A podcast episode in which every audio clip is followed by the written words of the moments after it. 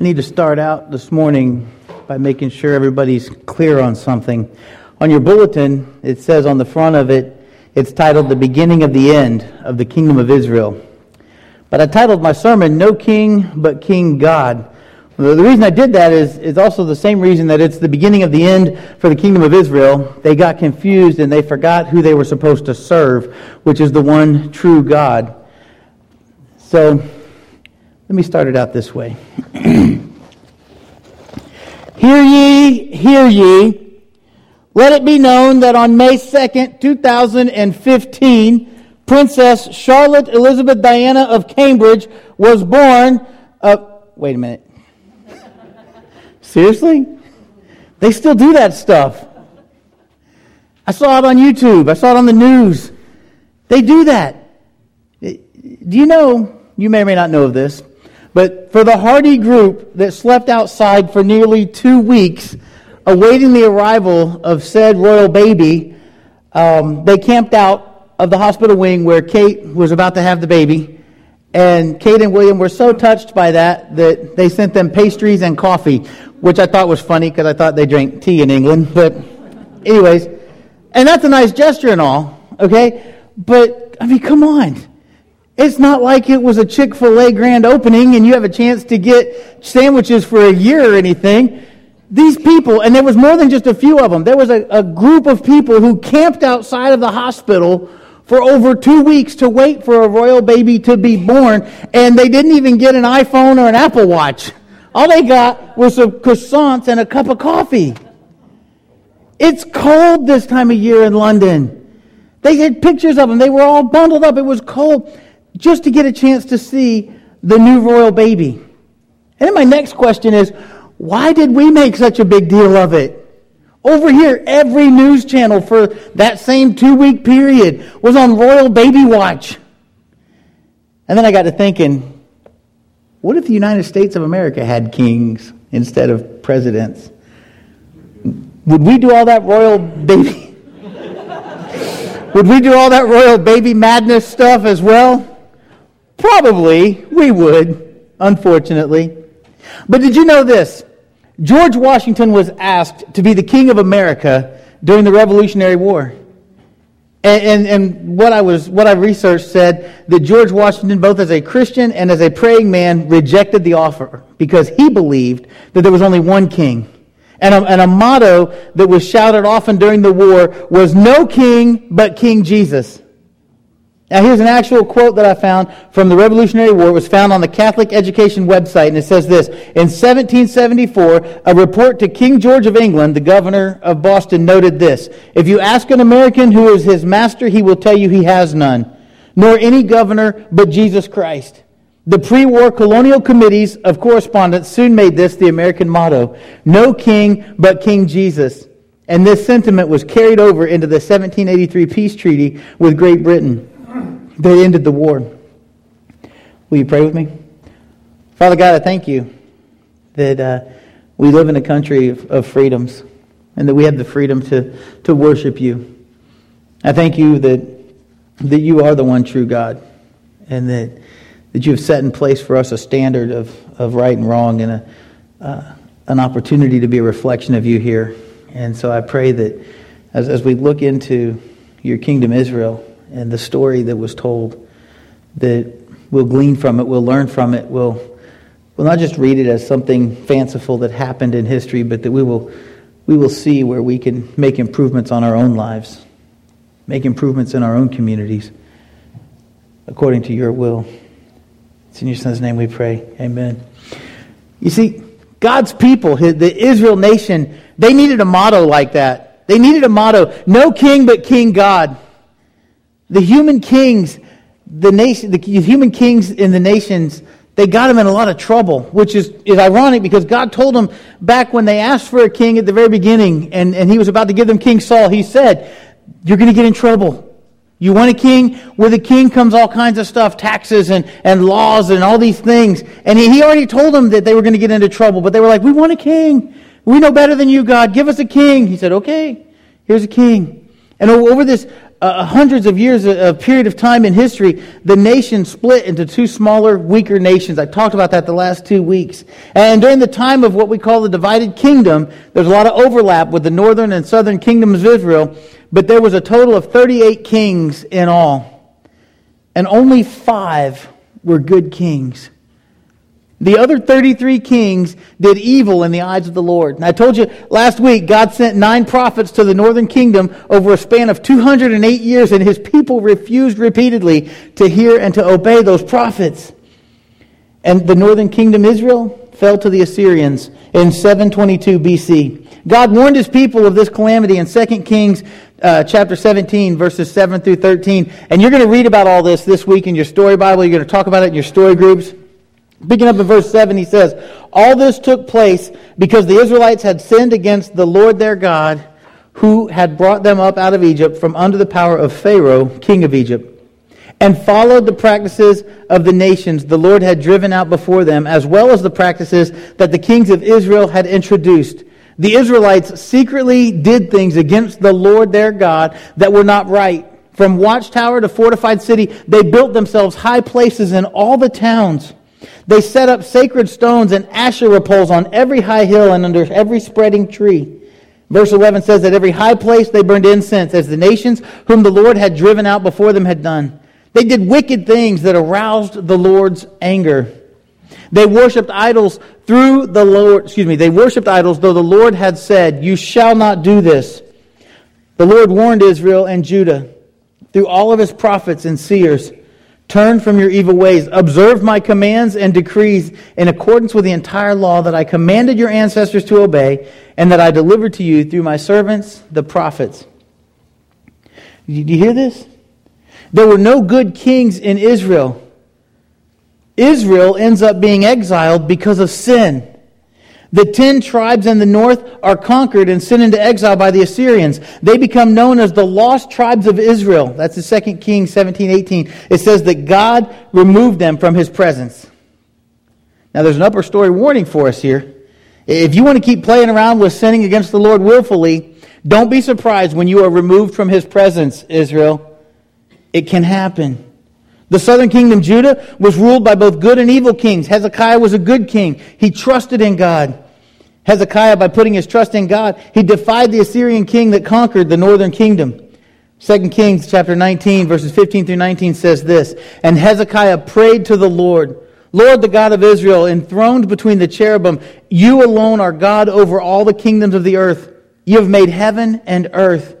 Give ear, Lord, and hear. Open your eyes, Lord, and see. Listen to the words Sennacherib has sent to ridicule the living God. It is true, Lord, that the Assyrian kings have laid waste to these nations and their lands. They have thrown their gods into the fire and destroyed them, for they were not gods, but only wood and stone fashioned by human hands. Now, Lord our God, deliver us from this hand, so that all the kingdoms of the earth may know that you alone, Lord our God. And you know what happened? This is the best part. God himself destroyed the Assyrian army. And not just a little part of it. This is a true story. 2 Kings 19, 35 and 37. These two verses, I love this because it says, That night the angel of the Lord went out and put to death a 185,000 in the Assyrian camp. And when the people got up the next morning, there were all the dead bodies. Or as I like to say, and lo, they woke up dead my loose interpretation there.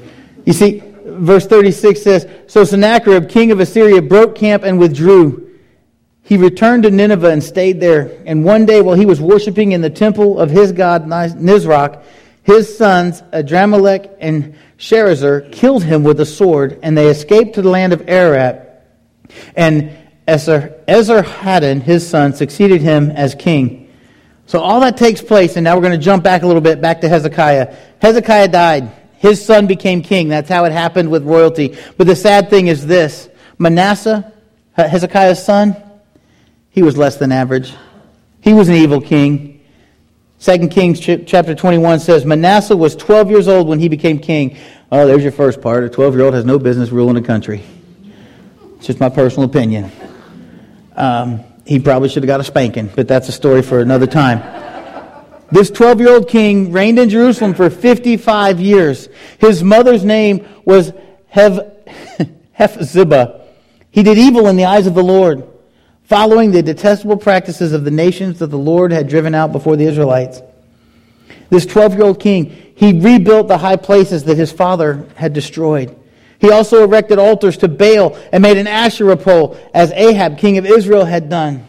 He bowed down to all the starry host and worshiped them. He built altars in the temple of the Lord, of which the Lord had said in Jerusalem, I will put my name. In the two courts of the temple of the Lord, he built altars to all the starry hosts.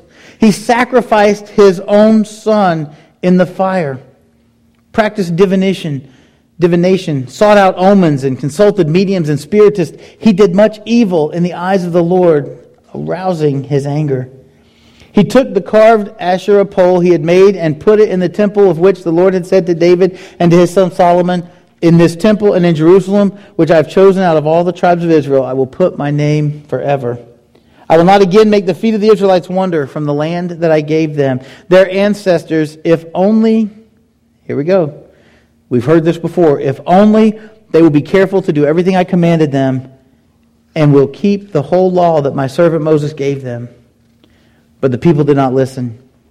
Manasseh led them astray. They did, they did more evil than the nations the Lord had destroyed before the Israelites. The Lord said through his servants, the prophets, Manasseh, king of Judah, has committed these detestable sins. He has done more evil than the Amorites who preceded him and has led Judah into sin with his idols. Therefore, this is what the Lord, the God of Israel, says I'm going to bring such disaster on Jerusalem and Judah that the ears of everyone who hears of it will tingle. I will stretch out over Jerusalem and the, measure, the measuring line used against Samaria and the plumb line used against the house of Ahab. I will wipe out Jerusalem as one wipes a dish, wiping it and turning it upside down. I will forsake the remnant of my inheritance and give them into the hands of the enemy. They will be looted and plundered by all their enemies. They have all done evil in my eyes and have aroused my anger from the day their ancestors came up out of Egypt until this day. Moreover, Manasseh also shed so much innocent blood that he filled Jerusalem from end to end, besides the sin that he had caused Judah to commit, so that they did evil in the eyes of the Lord. As for the other events of Manasseh's reign and all he did, including the sin he committed, are they not written in the book of the annals of the kings of Judah? Manasseh rested with his ancestors and was buried in this place, in his palace garden, the garden of Uzza, and Amon, his son, succeeded him as king. No wonder it was the beginning of the end. You, you would think at some point somebody would, would pick up on this, but listen to what happens next. Amon was 22 years old when he became king, and he reigned in Jerusalem two years. His mother's name was Meshullemeth, daughter of Haruz. She was from Jotbah. He did evil in the eyes of the Lord as his father Manasseh had done. He followed completely the ways of his father, worshiping the idols his father had worshipped, bowing down to them. He forsook the Lord, the God of his ancestors, and did not walk in obedience to them, to him. Amon's officials conspired against him and assassinated the king in his palace. You see, evil begets evil. And eventually it's going to stop. Stay with me. The people of the land killed all who had plotted against Amon, and they made Josiah his son king in his place. As for the other events in Amon's reign and what he did, are they not written in the book of the annals of the kings of Judah? He was buried in his tomb in the garden of Uzza, and Josiah his son succeeded him as king. All of this happens, as I said, in a, in a timeline of overlapping years. And God sends Isaiah to tell Manasseh that God will use the Babylonians as his tool of judgment.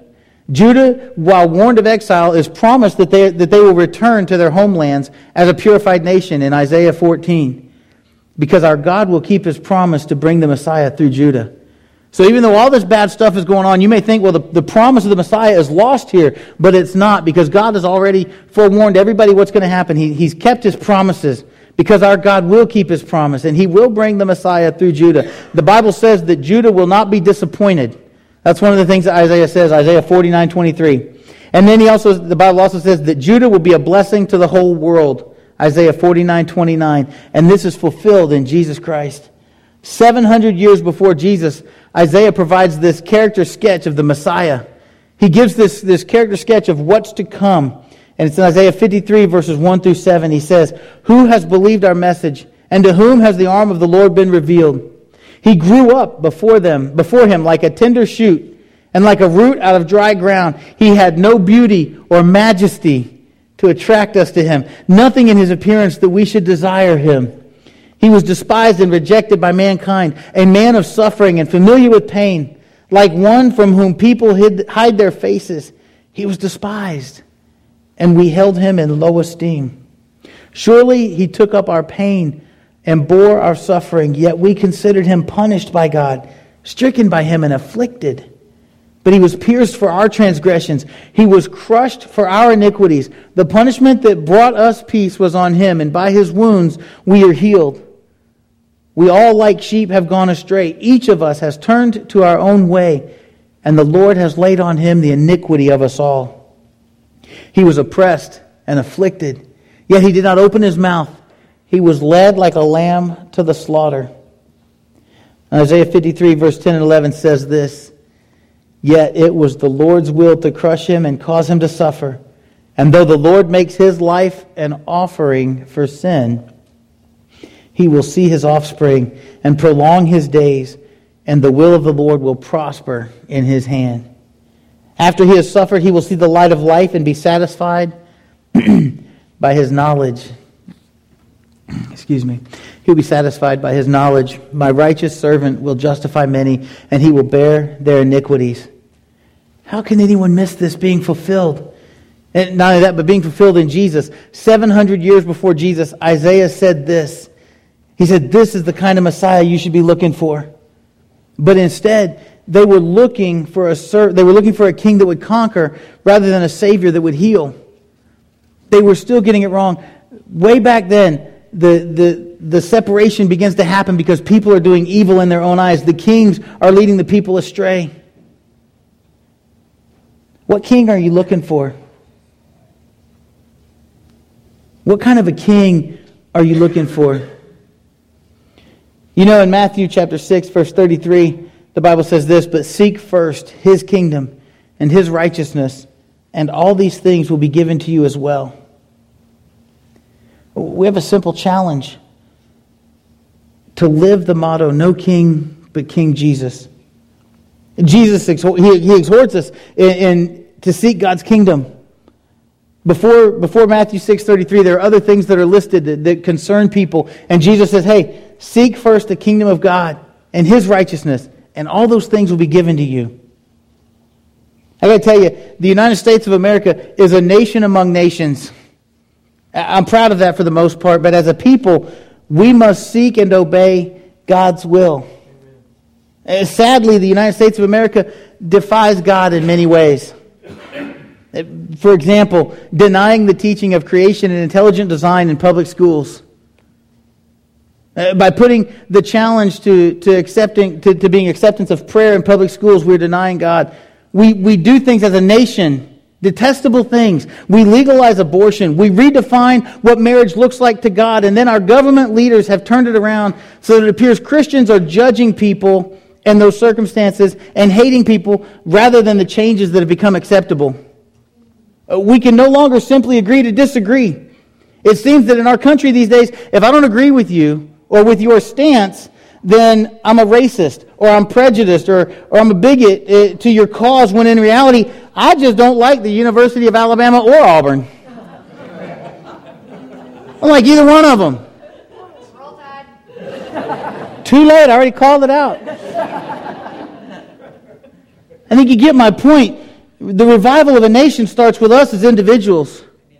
It starts with us as a congregation. The question that has to be answered is do you want to see revival in our country? Because right now, as a country, we are just like Israel. We are at the beginning of the end. And it's not too late, but we have to be that change. Because what people see in us is how people are going to see God. It has to start within your heart, it has to start within my heart. I read to you earlier about a king who was so wicked that he not only followed other gods, but he sacrificed his own son in fire. Now, I know that when I shared that, when I read that from Scripture, that you all made a judgment about that man. I know you did because I did. But the reality is this we do the same thing. We, we, maybe we don't toss our kid in the fire, but we do the same thing. We sacrifice our families to the things that we worship when no one's looking. We sacrifice our families to the things that we do, the thoughts that we have. If you truly want to see revival in our nation, then it starts with you. You have to put God first in your life, not just in words. I put God first. I came to church. Bah! Put Him first in your actions. Listen, put Him first in how you live your life. What you watch on TV, what you read, what you say, how you treat people. Our nation will not change if Christians just choose to go with the flow. That was part of the problem. Yeah, a king had his place, but the people still had a choice. Well, it's just easier to follow the king. He's our leader. Not when he's leading you the wrong way. Listen, I'm, I'm not asking you to judge your neighbor or the people that you work with. I'm asking you to judge yourself. I'm asking you to judge yourself against God's word. And then I'm asking you to live out what you know is right. That's the response for today. Look at yourself. Judge yourself. Are you at the beginning of your end? Are you at that place where you can keep going and there's going to be a downward spiral? Or are you at that place where you can start setting stuff aside and start following God back on a path that's upward, that's a good reflection of Him? That's what I'm asking. You know how to live what's right.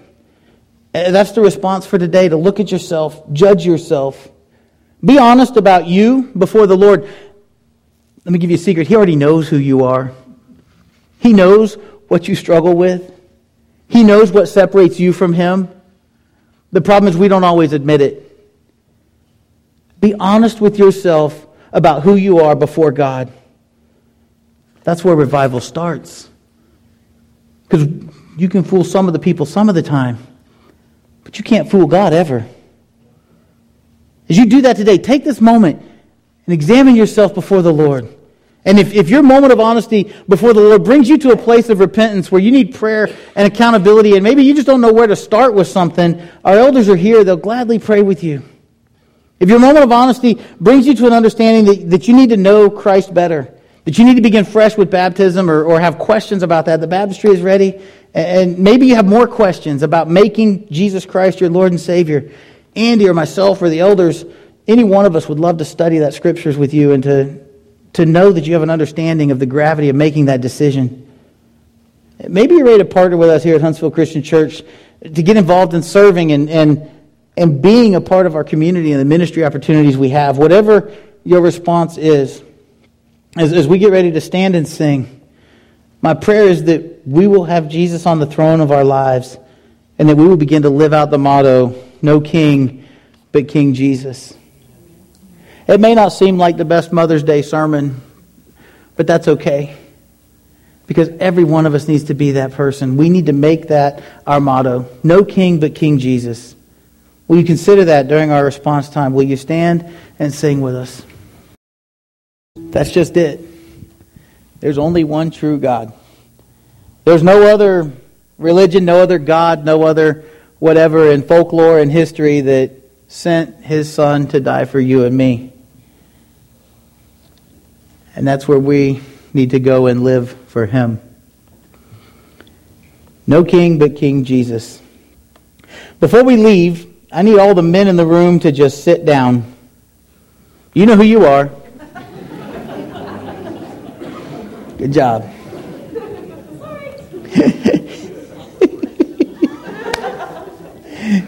now, for our women who are standing, uh, go ahead and start sending them out. We've, we've got a little something. Our youth group, because all moms love a homemade Mother's Day gift, we have made you a Mother's Day gift. And so they're going to come by, and you may or may not cry, uh, but we're going to pass those out very quickly.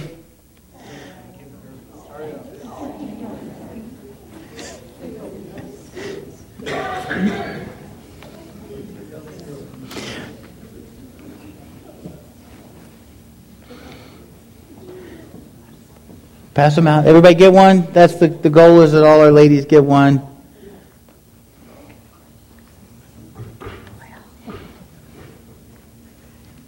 All right. I think everybody, guys, you can go ahead and stand back up. Go ahead. And, and we do. We appreciate our moms and the women that are in our lives. And so happy Mother's Day. If you're, if you're not a mom, you've still impacted the lives of the people around you, and we appreciate that here at Huntsville Christian Church. Um, I want to say that it's been great to worship with you all this morning and to be here with you, but now it's time to go. In your story, in your, your story Bible, chapter 16, this, this week, is titled The Beginning of the End of the Kingdom of Israel. It was the beginning of their end because God told them back when He gave them the Ten Commandments, You shall have no other gods before me. When you start adding little gods to your life, eventually they're going to flush out the one true God. And He will become little to you. That's not what we want to happen. The Israelites, make, I want you to understand this. They didn't just wake up one morning and go, hey, let's blaspheme against God. They became complacent. They, they gradually became desensitized to the fact that all around them pagan gods were being worshipped. They started to just accept certain things a little bit at a time, and then all of a sudden they were overwhelmed with this other worship, and they were worshiping these pagan gods. And as they became desensitized, they became curious. As they became curious, they became worshippers of other gods. Uh, the point is this you don't have to touch fire to know that it's hot. We all know what sin is, and we all know what honoring God is. As you go this week, go honoring God and live for no king but King God.